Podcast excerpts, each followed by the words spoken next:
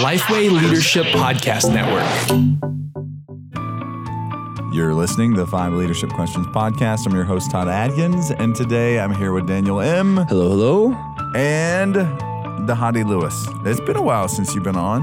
It has. Yeah, It's been a long But I appreciate the invite back. yeah. Absolutely. I interviewed him solo last time, It was. right? I think So we, uh, he may have been. Is he? Is And- he a three timer? No, this is the second time. Are you sure. Did you do one with me and Barnabas, or do you remember? I don't. do I so do many remember. I interviews. do. I do remember doing something with you and Barnabas, but I don't Yeah. know if it was five leadership questions. Did Bar- was It was Barnabas a fun. part of the the chicken run? I don't know, man. Uh, so I've already Actually, started the the key story, was, I and I'm don't- going to ruin your reputation. It's too in Atlanta early. right now. I'm, I'm, I'm going to go here. So uh, Dhati was in early days of Grid. We were filming all kinds of different things, and so you're one of the things that that you're known for is urban ministry and, Yes. and urban church planting. Um, something that you will not be known for is handling hot food. Actually, you can handle hot food, but we took him to Hot Hattie B's. So if you don't know Nashville hot chicken, it's a Yeah. thing. And so Yeah, but there was a Nashville hot chicken anywhere else is not really Nashville hot chicken. It is no, a Ha- Prince's. no. Prince's yeah, yeah, is yeah, the yeah. original. Yeah, Um, but that and Hattie B's. yes. Yeah, So that level. Hattie B's, hands down, best chicken. Don't go to like Zaxby's or someplace random or even Kentucky. you know, Chicken. Zaxby's does have a hot chicken now sandwich. I know, but Yeah, it's not the same. I'm I, was, I was, I was Yeah. disappointed in it. okay. So can I say the levels? On do you think? I Yes, can? of Okay. course you can. Okay, so The it last one's out- trademark too, so It's yeah. it's uh it starts out with southern so i usually go and get at least one southern uh and then um That's like no spice at all. That's no spot. I mean it's just southern fried Yeah, chicken. yeah, yeah. Can he say anything if he gets something? no! Is that, is that even no! okay? Like, it's he- my he's story. bringing this story daniel up. wasn't even there. This is this is uh pre-daniel. This is bd before daniel. Way before, daniel. And so what we did was we we uh, we break for lunch and we go to this place, uh, Hot Hattie B's, and so it starts out at Southern, then mild, then hot, then dang hot, and then shut the cluck up. Yeah. is like the Cluck. Shut the cluck. That's up. right. Yes. Yeah. It was and I usually get hot. And I grew I mean, I always go for hot. But I'm like, when there's hot and then two above that, I'm like, I don't know. not sure. And- and then- but we have to give some of the context. Like I, because I am such a man, and because I am such a person who loves challenges, like I kind of consider myself Yes. kind of a man versus food. Like you know, and so when I go yeah, places, yeah. I want the challenge, and so there was a challenge. and you stepped up. You stepped up to the challenge, and then you ate my banana pudding. You That's all I remember. I it was a very traum traumatic moment So- for me because uh, the here's a secret for those that come to Nashville and decide to eat at Hot Hattie B's. By the way, they're not a sponsor. Just want to go ahead and put that out there. we wouldn't mind it if they We wouldn't the mind it at all. um, but the thing is, when uh, when you're at Hot Hattie B's, they actually consider banana pudding a vegetable, which is just one more reason Wait, to go. what? That's a secret. Yeah. You can order it as a vegetable on the side, like if you get a, a plate or platter or whatever. It's always extra though. It's not a part one. no, it's not. It's a side? It's a side. You just need to say that. Hmm. Young Padawan. All right. So Todd, what does this have to do with leadership? It doesn't yet. I'm still telling the story of when he, Well, he cried. I can give you the application. Le- It's a leadership cried. because leaders go out and they want to go to places that other people don't want to go. Oh, there we go. Oh, I was there. I, you know, since we get Southern, um, some people get Southern, others want to lead out and be able to take on the challenges. And so I failed. But, you know, the gospel is sufficient and my identity is not found in whether I succeed or fail because I am still his. This is Like like a true preacher who can who Yeah. can gather and create sermon Ladies illustrations. You need to learn from to anything. a conversation. You need to turn any conversation. You got to be ready for it. If you want to deliver the gospel, you got to be ready to turn the conversation. All right. So Dhati That's what I Lewis just did. Dhati Lewis is the lead pastor of Blueprint Church in Atlanta, and he's also the vice president of the North American Mission Board, uh, the Send Network. Send Network. So tell us about that transition, because that was, and tell us about your when you first started at NAM. I don't know if, well, whatever. We're already Story recording time. live, so yeah, it's story time. And you were trying to figure out what your title was supposed to be. Can we do this? The- uh, I- I Can we do this from Blackish? Yeah. Oh, okay. Are you get what you're serious? saying. So, I can't do anything. so no. I mean, You're there- Korean. You're African American. I can't say anything. I'm done. Y'all go. Well, you know, I came in. You know, I, I think it's documented. I'm, I wasn't raised Southern Baptist, mm. and so I was really wasn't raised in the church. And so when I came um, to know the Lord, and even went through and planted our first church, Blueprint Church, um, we became Southern Baptist early in our in our plant, and so, and we were doing ministry in the urban context, and you know, so on and so forth, and just trying to plant churches in the urban context. So anyway, Nam brought me on, and then during this time they were always trying to figure out what is his role, what is his title, and you know, and, and I was always you know urban this, urban practi- urban practitioner, so. And then, so when the initially I was becoming a VP at the North American Mission Board, when that conversation was first brought up, um, they asked the question. They were like, um, "Hey, um, what what do we want to call it?"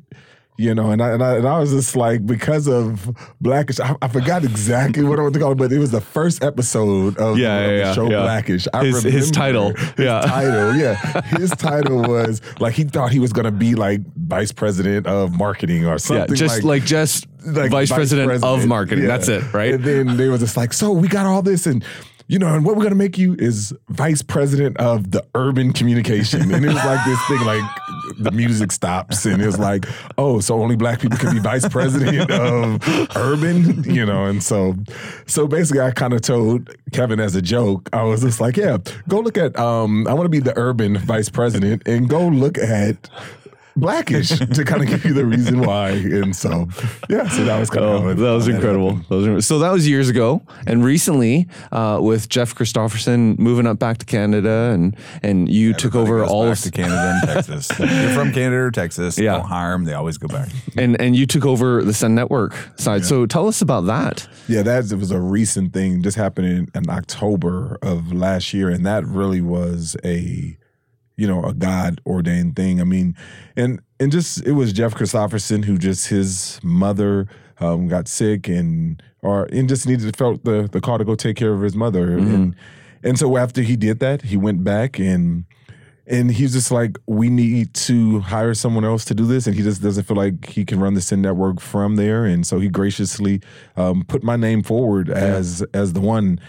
And you know, and what if you knew my knew the journey there? I mean, I'm like the least likely person that I would have thought, but God was gracious, and you know, and He's built a great legacy um, there, and I'm just kind of building on the shoulders of um, the the previous. Yeah, man, that's awesome. Yeah, so that's it's been, awesome. it's been great. I, I've really enjoyed it. The team has been amazing to be a part of this church planting network and just seeing more churches planted. I mean, it just it's it's exciting. Yeah. So before we get into the questions, I'd love just to hear your heart then, as you are now in this leadership role.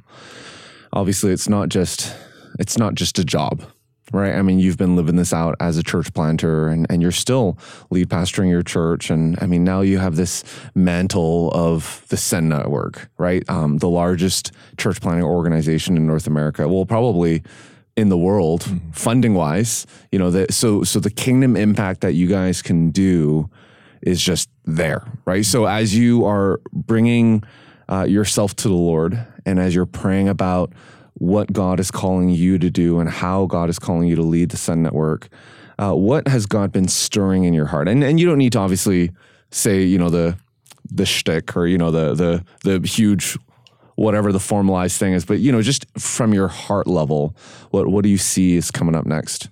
Yeah, well, I mean, what I would say is just the nature of it is, and how it all happened. I, like I said, I was the least likely person. I wasn't really preparing. I didn't have a game plan or strategic plan. It was like this was obviously a God ordained um, thing, and I don't just say that flippantly. And so, what I've been asking people to pray, and you can all join in and pray, is is Romans twelve, chapter two um, Romans chapter 12, verse 2, where he talks about don't copy the behavior and the customs of this world, but let God transform you into a new person by changing the way you think, specifically in the New Living Translation. um, just because that just stuck out to me. Um, and I was like, God, you know, I didn't ask for this, I wasn't pushing for this. This is something that you have me here for. So please, I don't want to just kind of continue what we've been doing give me what you want me to do. And so I would say that has really been my heart. But I think more than anything, the biggest thing that has constantly driven me in everything, all of my ministry endeavors, was I want to be the last generation that has to leave the urban context for sound discipleship. And I think that this is the thing that drive and and for the first time I feel like God has placed me in a position with some of the tools and the resources in the network via whether Southern Baptist, um, 46,000 churches co- cooperating together for the purpose of doing this that we can plant churches everywhere for everyone and that really is uh, like a reality so that anybody that's in my church and that is coming and they says how do I might have to move because of whatever X, Y, and Z, that I can say, oh yeah, we have a church there. Yeah, we have a church there that's Yeah, faithfully right, right. preaching the gospel, and just to be a part of something like that has just been um, mind blowing, and just to see that God has given us a tool and a vehicle to do that. Yeah, I love that. I love that. Awesome. Well, let's get into the questions. All right. So it's been a while since you answered these, so we're just going to go back to the original. All right. Who are you presently learning from?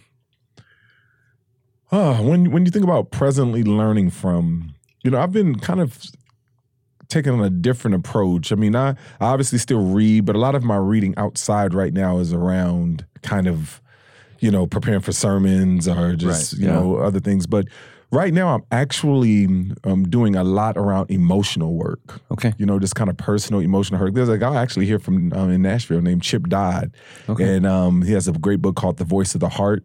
And you know, so I actually been coming down here a couple of times um, a year and just kind of learning and just being healthy. You know, I mean, I know Pete Scazzero says that you can't be um, spiritually healthy without being emotionally healthy, and that's one of the things that a lot of times, what even personally and just seeing others that we're not emotionally healthy. So doing a lot on emotional health, but I think even that, like a lot of my study time, like extracurricular study time, has really been around learning Spanish. Um, that is really my goal this year is to be fluent, not fluent. so what fluent is uh, let's back that up a lot, like a lot, like conversational. Be able to like fumble around and understand every two or three words in Spanish. So what are you using to do that?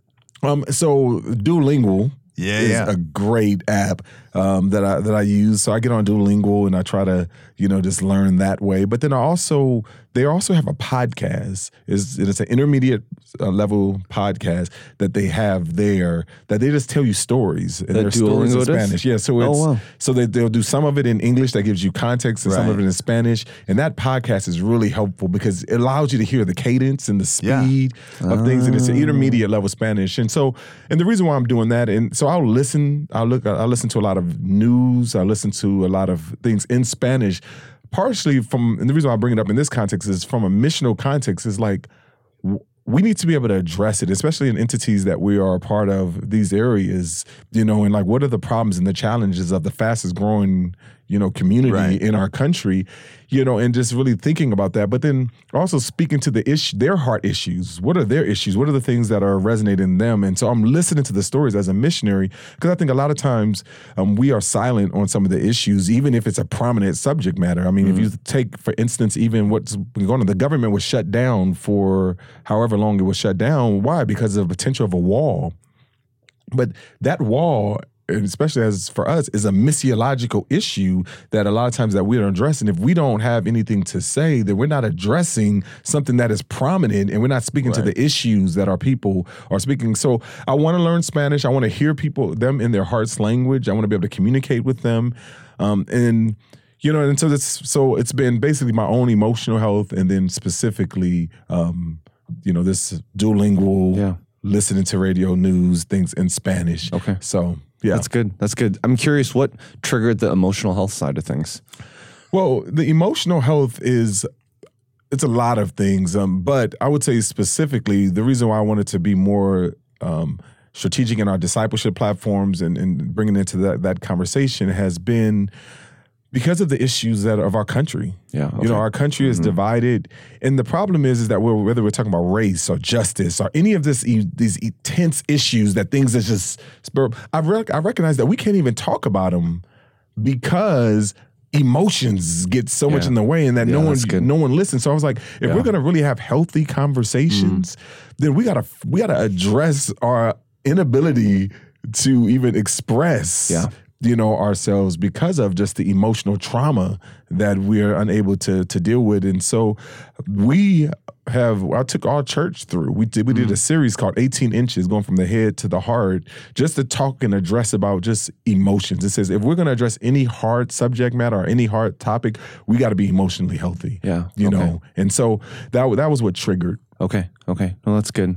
That's good. The the next question is about uh, your leadership team and the main point of emphasis for do you. think one thing that's really Yeah. interesting, Daniel, is we've talked about a lot of um, personality assessments lately. So, like emotional intelligence or five voices, you know, or Enneagram. or- yeah. Enneagram. Um, and, and like, you know, Enneagram, we talked about, hey, it has a really strong shadow side. Like, Mm-hmm, if you want to know the weaknesses that you have or, or, um, Yeah, your core motive, Yeah. core motivations. core motivations, all these things.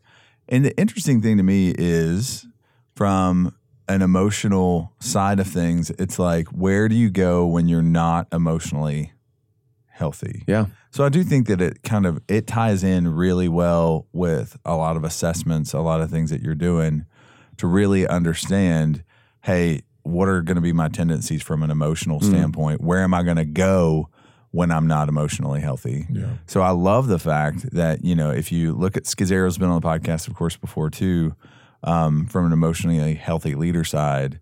Uh, and I didn't really, you, you'd, you'd said, what did you say? What did you say about the emotionally healthy and spiritual healthy? Well, you can't be, and this is what Pete says, is that you can't be spiritually healthy without being emotionally healthy. That is impossible to be spiritually healthy, but emotionally unhealthy. Mm-hmm. And so I think that's a very important thing. And, you know, and I just think that on, like, I, you know, we take all the Enneagrams and all the different tests and, but a lot of times what it does is it kind of helps you understand yourself and helps you understand others, but really it doesn't deal with kind of the in, the emotions and the the stuff that's going on inside of you. And so what I love about Chip Dodd's book and the Voice of the Heart is that he basically says there's three primary colors.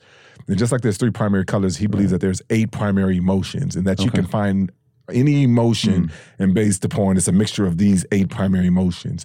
And he says these emotions are not good nor bad they're just tools that God gives us to help us to live faithfully in a broken world. It mm. teaches us how to be human, right? And um and that's really the big part is so just being able to understand and say I'm angry, I'm mm. hurt, I'm sad, I'm afraid, you know, and just being able to do that because if you're not willing to confess that, it leads to typically it leads to um a shadow, Right. you know and so if you don't confess your fear what you'll end up doing is raging. You will end up controlling. You end up um on and so that's one R. But if you do confess your fear, that because we all have fear, but healthy fear, you know, confess, and if you do the work, leads us to actually faith. Because all fear Right. says is that I'm not in control, and there's danger, and so really, I'm not in control. There's danger.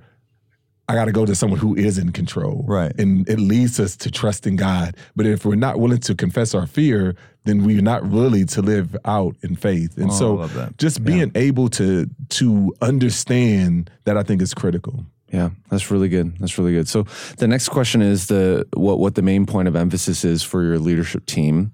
And before you do that, because right now you're you have two roles, right? I mean, you planted Blueprint how how many years ago? We're actually celebrating 10 years on January 3rd, 2020. Man. So, yeah. So coming up there, coming up 10 years, and then the new role at NAM. So talk to us about how you, with, you know, in light of the emotional health side, talk to you, talk to us about how you balance those two, what that looks like, and, and your main point of emphasis for your leadership teams. Well, I mean, on both sides, I have amazing, amazing team team mm-hmm. members. I mean, people who get it done, do it, and really, I'm just the person who gets to kiss babies and you know and shake hands. I mean, at the end of the day, um, they are both running the day to day. We have people on both sides running the day to day, and you know, I'm just um, here, kind of more so from the vision, direction, big picture um, things. And so, a lot of times, it's, it's gracious. And Kevin, when Kevin Ezell asked me to um, become and to lead the the Send Network, he he was one of the th- ones that said like, and we want you to remain pastor of Blueprint Church because we want you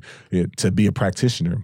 You know, and so as I've been been kind of galvanizing, going around and talking to other leaders. I'm going to them not as the vice president of the North American Mission Board or as the Send Network. I'm going as another pastor. Mm-hmm. Yeah, that you know, and I'm basically telling them like we are Send Network, Mm. and that's really the goal. Is it's like we are the Send Network. Blueprint Church is the Send Network. Your church is the Send Network. You know, and that's really we want we want to be known as a family of churches that are about planting healthy, multiplying churches everywhere for everyone. And that's really kind of our heart. And so this has been really a blessing you know to do that and just the tremendous grace on both sides to understand that that um, i really believe that n- what i'm doing at nam couldn't be healthy unless i was a practitioner and what i do at blueprint allows me to go and share with others you know as a practitioner with a certain humility because i recognize that a lot of the stuff that i'm doing you know is just like oh I probably won't be doing it in two months because, you know, especially in the urban context, things are always changing. It's hard. Things are not working. You're frustrated. So is this. So is this. It brings a certain level of, humility, you Yeah. know, in those in that role. That's good. That's good. And uh, for our listeners, Lifeway Leadership, uh, newchurches.com is a part of that. So that's where, uh, Dhati, you've been on uh, multiple times, uh, whether podcasts, webinars, this or that. And, and there's been definitely a, a great sense of partnership between New Churches, Lifeway Research, the Church Planter Assessment with Yeah. that Send Network uses. So Yes. it's neat to be a part of the, the same family of churches Yeah. uh, with that same vision too. Yeah, and it would. I mean, it wouldn't be possible without you guys' support and what you guys doing. This, but being this, that's what's being a part of kind of a, the, this larger family that gives us the ability not only to talk about it, but to really deliver the resources. Yeah. and so that's what's what's exciting about the Yeah, partnership. completely. What other than read the Bible or spiritual disciplines? What what are one or two things that you feel like you you've got to do almost every day in order to stay sharp as a leader? um, I need to engage in some type of sports. I am that dad. I am that dad that wakes my kids up.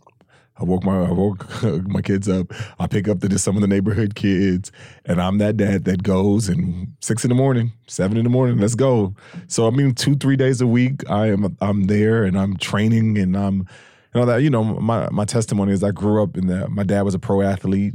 I grew up playing sports, played Division One football. Um, and it was just it's just that is in my DNA, and a lot of my principles have been transferred from you know that Okay. Right. growing up in sports, and so it's, it's just something about sports and athletics that that teaches and but I, I use sports and athletics as a as a key thing but then I also try to draw on that it's more than sports it is is a platform Right. you know that helps lead and everything so I'm, I'm finally excited because I finally like I spent like a lot of my time and like one of my goals was to get make sure I got a, a key to the gym of the high school so that I can go anytime that I want and I Oh, finally awesome. obtained that so I feel like I've arrived and I can now retire so That's fantastic. like, yeah I got a key to the gym so like I'm good Yeah. So okay, so Dhati, t- for the listeners, for our listeners, and those who are saying, "Hey, man, I'd love to be present, and I'd love to uh, have an impact in our local schools and in our community as pastors, as church leaders." How did you? How did it come to the point where you got a key to the gym? Because that's a lot of trust. Yeah. Well, I mean, there's a, there's a lot of, to that answer, but uh, you know, for me specifically, my story and, and kind of the principle is is that you have to think intersection over addition, and you know, and for me, I recognize that if this is going to be, you know, something that I engage in with all of my heart, then I needed to engage it. I needed to think about intersection, not addition. And what, what I mean by that is a problem is not a real problem unless it's your problem, Yeah. right? And and unless something's your the, only, the way things is becomes your problem is for two reasons. I think one is proximity, and the other one is relationship. I recognized that it wasn't going to be a real problem. We moved into the urban context. We moved into the city, and the thing was is that we put our kids into a school, and one of the schools that we were in, the elementary school, was the third worst performing school in all of Atlanta public school. Mm. You know, and so we was just like, you know, the typical things a lot of times is like, oh, well, we'll private school them, homeschool them, and but and we'll just engage the schools. Yeah. No, we was like, no, we're going to put our kids in the school. Yeah. You know, and now that becomes a real problem. And so when we were there, my wife started volunteering there. She was there so much. It was just like, you're here so much, Miss Lewis. Can we give you a job? You know, and it was just like, she was like, can we make you the cafeteria lady? Yeah. And I was just like, you, and I remember telling her, I was like, you have the most strategic job in all Yeah, of the you're schools. seeing the every kid. only kid. You're the only person who see every kid Yeah, yeah. every single day. It's true. And you know, and so we were there, and it was a real problem. And then we started volunteering so much that we ended up putting over 40 hours. We ended up getting up, up to about 270 hours every week. But the thing was, when I think intersection, not addition, was I being a missionary or was I being a good parent? Mm. Was I? It's like yes, yes, and yes. You know, Mm. The more yeah. times you can say yes to having your life intersect th- because of a real problem, because it was about my kids not being educated. Yeah. You know, and if my kids are not being educated, there's a real issue. So on one is, you know, relationship, it's a real problem because it's their problem, it's our problem.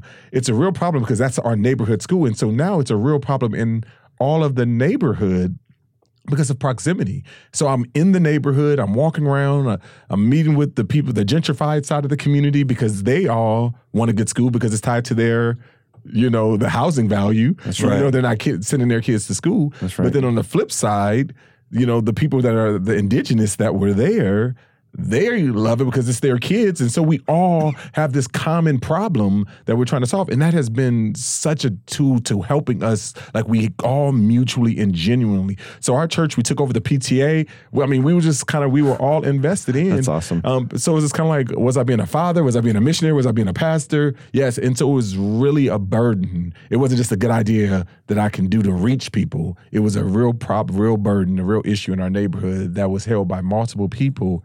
And it was there that we were able to to um, build that bridge. Okay. Okay. So that's a great transition to our next one, which is what does leadership in your home look like? And before you answer that, let's just hear a quick word from our sponsor. One of the greatest predictors of a disciple's spiritual growth is regular Bible reading. That's why Lifeway created the Daily Discipleship Guide. The new resource in the Bible Studies for Life family contains content for a weekly group Bible study, but it also includes five daily devotions to reinforce what was learned in the group meeting. And that daily commitment to reading God's Word helps create a habit that leads to discipleship. To download four free sessions of the Daily Discipleship Guide, visit BibleStudiesForLife.com slash DDG. That's BibleStudiesForLife.com slash DDG. now back to the podcast. All right. So, Dhati, what does leadership in your home look like? Well, the way we define um, leadership in is proactively meeting the needs of others. That's one way. Or taking initiative for the benefit of others. So it's basically kind of saying the same thing, but like if you were to ask all of my kids, they would know. They would answer it one of those two ways. Because I, you know, growing up, I used to always give them. I said, "Hey, I want you guys. Here's a homework assignment. Here's a, you know, they always give you homework assignment. Here's a school assignment. I want you to take initiative for the benefit of others. I want mm. you to look out for people, your teachers, and I want you to proactively try to meet their needs. I want you so that it benefits them, not that it benefits you. And so, I mean, we just I just feel like that's rooted in the gospel that Yeah. Christ took initiative for the benefit of us so that we can have a relationship with God and that he was the ultimate leader Yeah. you know for us and so that was that's kind of how we wrap that up Okay. So, you ask them to do that. You remind them of doing that. Maybe you share times you've done that. What are some ways that your kids have done that? If, Well, if that's I'll, okay to share. I'll ask them and I'll tell them, you know, hey, and just like the, the teacher's going to check your homework, I'm going to check it. So around oh, dinner that's good. table, That's good. Okay. we're at the dinner table when we come back home that night. Well, I'm going to ask you, how did you take an initiative? And what happens is, is that you know they'll go around and they always try to outdo one Yes, another. yeah. Oh, I some my teacher dropped the papers and I went over there and did, or I passed out the, you know, the the paper for the teacher, or I gathered all the balls and P. I mean, whatever yeah, it is, okay. and we'll just celebrate That's awesome. each one on just kind of how they take initiative in their schools. And so, and you see that idea of them trying to outdo one another. I'm still trying to get them to do it for one another in the home, but mm-hmm. right now it's, it's, it's you a little different it's- when it's it's your brothers and sisters. Yeah. No, I love that because it's super practical, and almost It is. anybody who's listening can do that. Yeah. Yeah. No, that's great. And it's it's so neat to see what you are asking them. Right. So whether Christina or I drive our kids to school, we always ask them, Hey, what are you thankful for today? Yeah. We, and they're not allowed to say what they said the day before or, or what anyone else is saying. And, you know, we ask them questions like, hey, what did you do that was courageous today? Hmm. Right. So I love the initiative thing. I think we'll add that to our repertoire of questions. You know, over the course of time, the highs and lows. You know, what was your high today? What was your low today? yeah. Was your, all that that can get old, and and it, it's it, when you when you're looking at like what does your family value as a family, like family vision, family values, family mission. Um, I think that's a great way to principally, you know, Have you ever did the rosebuds and thorns? We've done that No. sometimes. What- what so is that? rosebuds is, is another way of highs and lows. Okay, yeah. Rosebuds, thorns is like so. Rose is kind of like what are you excited about? Yeah. The rose, the bud. What are you looking forward to? Thorn is what is the thing that's kind of yeah, you know challenge. What is your challenge? What do you Oh, think? I like that. Okay. You know, so rosebuds, thorns, highs, lows, leadership initiatives. Just- Yeah, yeah, yeah. try to mix it up, you know, and just Yeah. talk about different things. So whenever we get around the table, we try to do something proactively as a family just to kind of cultivate yeah. that are you know, we'll play games, you know, different things of that nature. How important how important is the table both to family ministry and church ministry? I believe is super important. And it is Mm. and it gets harder and harder the older they get. Yeah. You know, I mean Sports and yeah, with sports af- and yeah. schedules, everyone's going this way, going the opposite ways. And Um, as a pastor too. I mean, Yeah. it's That's people want to meet. People want to meet. And so it is. And so I think it's very important because the dinner table and around food, I think it's just such, you know, it's just a time where we can. Mm-hmm. So we, I mean, we have different principles and different rules that are like around our house. And so like we don't just come grab our food and just go and eat and scatter around the house. We are intentional about sitting at the table, waiting for whoever cooked the food to sit down at the table before anyone starts eating. For sure. You know, and then basically, you know, having that dialogue. And then, you know, and so a lot of our family, we celebrate, we come around and even cooking and preparing the meals. So we do like breakfast for dinner and, you know, or we wake up and do breakfast. And then everyone, like my youngest son is on the eggs, my oldest daughter is on cooking the waffles, I'm cutting up the potatoes. And so it's just like even preparing, Yeah. you know, for the table has just brought a lot of family and community around mm-hmm. around it. And so yeah, I think it's extremely important, but I would say both in the preparation, the actual table and the training um, of it. I told my girls recently, I said, listen, you know, now we are got to take another step. You need to start at least once or twice a month. You need to start actually um, preparing dinner and preparing the meal. And they was like, "Oh, Dad, you the boys gonna have to do it too." And they just kind of go in to all that. I was like, "Yes, they're gonna have to do it." But look, right now, you guys are re- meeting that age that you Yeah. guys need to start doing it. You know, and you know they didn't they didn't like it early on. You know, but what was funny and what was interesting because we was at a, um, a IHOP when we was talking about this, and then they were just like, "Oh, that's so." You know, not cool or whatever. They didn't say it that way. But so I started asking, you know, just different women, just random women, you know, when did you start having to cook for your your your family? When did you and you know, women after women was just like, oh, 12, 13, 14, 15. I mean, and it was all just just sharing and you know, and I think, you know, we want to be so progressive now. I mean, I just think that it's important both for our boys and our girls Oh, it's a huge life skill. to teach Yeah. the life skill. And I said, regardless of what you do when you're an adult, that's on you. Yeah. But we want to give you that option. Yes. So when you get there, whether you are our son or your daughter, that you will be able to speak, Yeah. you know, and um, or be um, adept Yes. at knowing how to cook your own meal and how to prepare and serve others using that. So Yeah. I think it's I think it's huge. No, that's huge. The only thing I knew how to cook going into college was ramen with hot dogs. Oh man! hey, for me, it was rice with ground beef.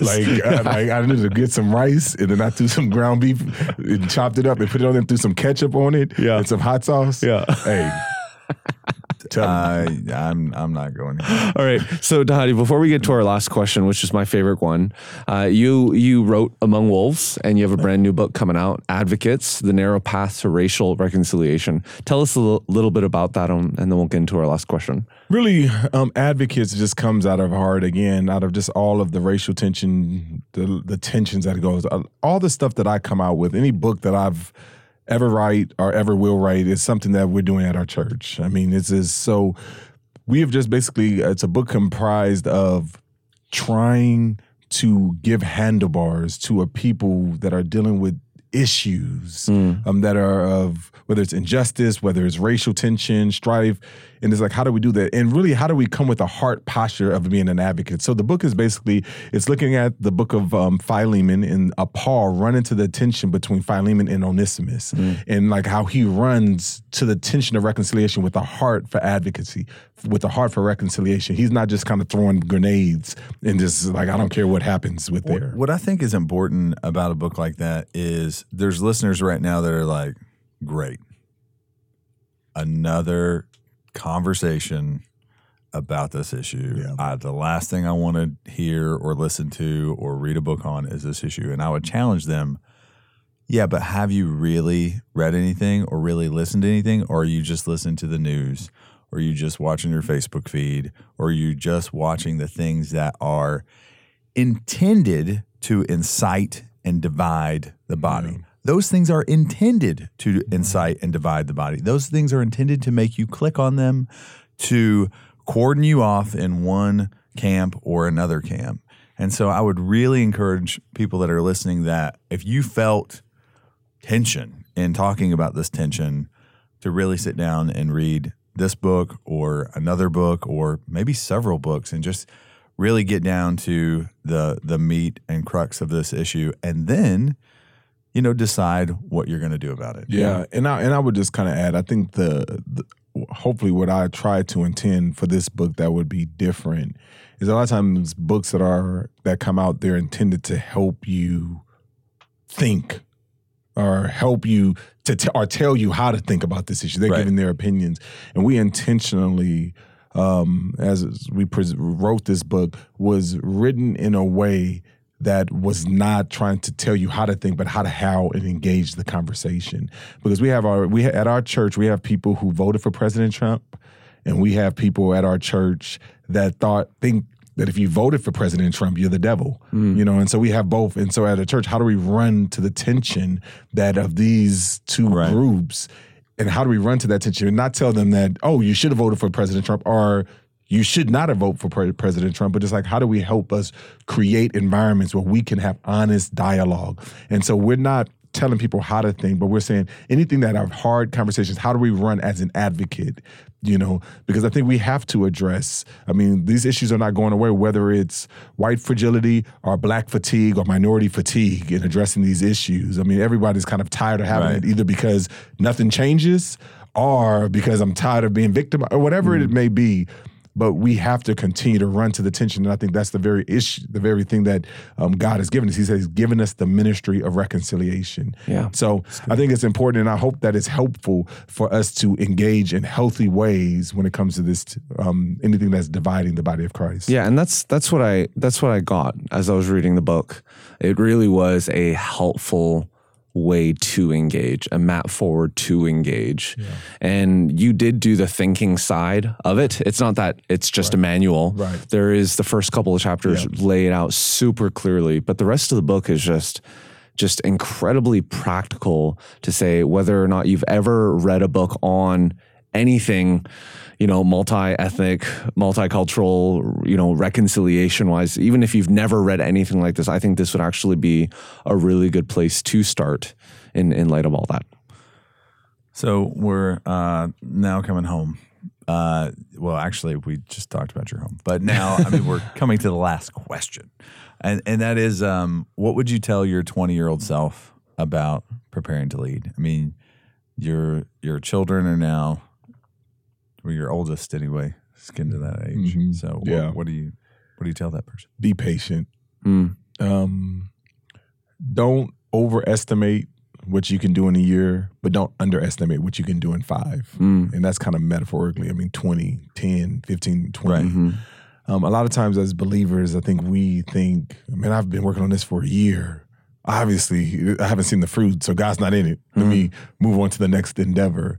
But I think sometimes it's just about kind of slow and steady, kind of wins the race, and just really um, being able to be patient. That just stay consistent with doing the same thing, keep doing it, keep the ground because everything is changing. And I think some people people are looking for something that's consistent. And I think that the idea that we have a gospel and we serve a Lord that is the same yesterday, today, and forever gives a a foundation in this ever changing world, ever changing context. I mean, I'm just driving around Nashville and you see there's tons of construction, tons of things, Yeah. and everything is like kind of changing. Is there anything consistent? And I think what we need to do is just kind of figure out the difference between how we make our living and how we live our life, hmm. you know, and just like there's some bedrock things that you should just kind of figure like I'm not changing. These are these are the things I'm going to die on. These are the hills. These are, and I'm just going to remain consistent, and I'm going to keep doing these things. And then as everything else changes, I'm going to adapt to the times, and I'm going to be, you know, um, I'm gonna contextualize and all that, but that that's a differing, you know, things. And so again, I, so I would say don't overestimate what you can do in a year, but don't underestimate what you can do in five. Just be patient. And that's what I would tell myself now that I'm 43. Oh my goodness, that that is It's a good year, man. is it a good year? Yeah. Good. Well, thanks to Dhati so much for being with us, for uh, being here at Lifeway, and for speaking to uh, our organization here and, and just spending the time with us. It- It's been a pleasure. Yeah, it's always a pleasure doing this. Thanks for having me. It's always so fun to have our guests in the studio, isn't it, Todd? Oh, it's always better Yeah, that way. it is always better. Now, we don't have the funds to fly people in, but No, when they're here, we invite When in. in Nashville.